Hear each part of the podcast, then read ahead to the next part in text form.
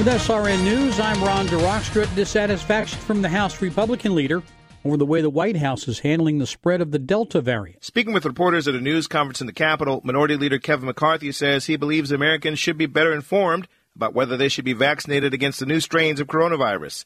He said he thinks the Biden administration is holding back vital information from the public. Let's answer the questions. Let's not say, oh, you can't put any information out. He says the restriction is preventing the spread of vaccinations. More information should be provided because at this moment in time, I think anyone that wants a vaccine should be able to get it. Leader McCarthy says the White House is taking credit for the spread of vaccines, which the Trump administration initiated. SRN congressional correspondent Bernie Bennett reporting. Also at srnnews.com, Oregon's bootleg fire grew to 624 square miles over half the size of Rhode Island. Higher humidity, better conditions allowing crews to improve fire lines.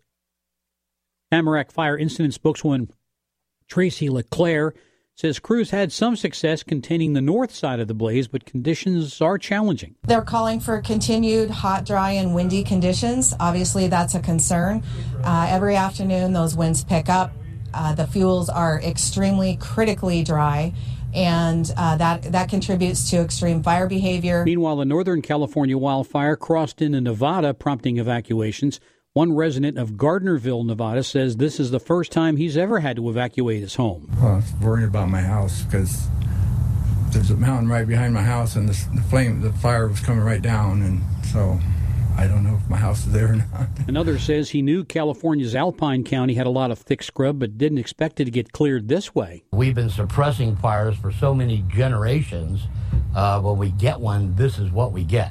Uh, everything burns. You know, people are losing their homes and everything. This is SRN News. Gender identity in America's prisons is becoming a heated topic. A pair of female inmates are suing to block federal prison authorities from placing biological males in with them.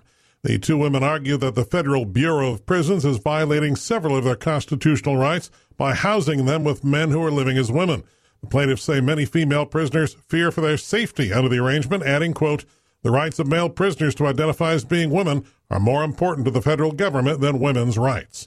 Michael Harrington, SRN News. The International Society for Civil Liberties and the Rule of Law reports nearly 3,500 Nigerian Christians have been murdered by Muslim terrorists so far this year.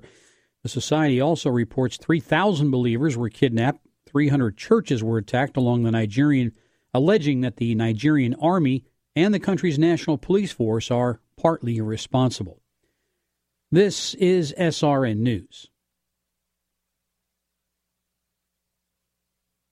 CDC Director Dr. Rochelle Walensky says the Delta variant accounts for 83% of U.S. COVID 19 cases. If you are not vaccinated, please take the Delta variant seriously.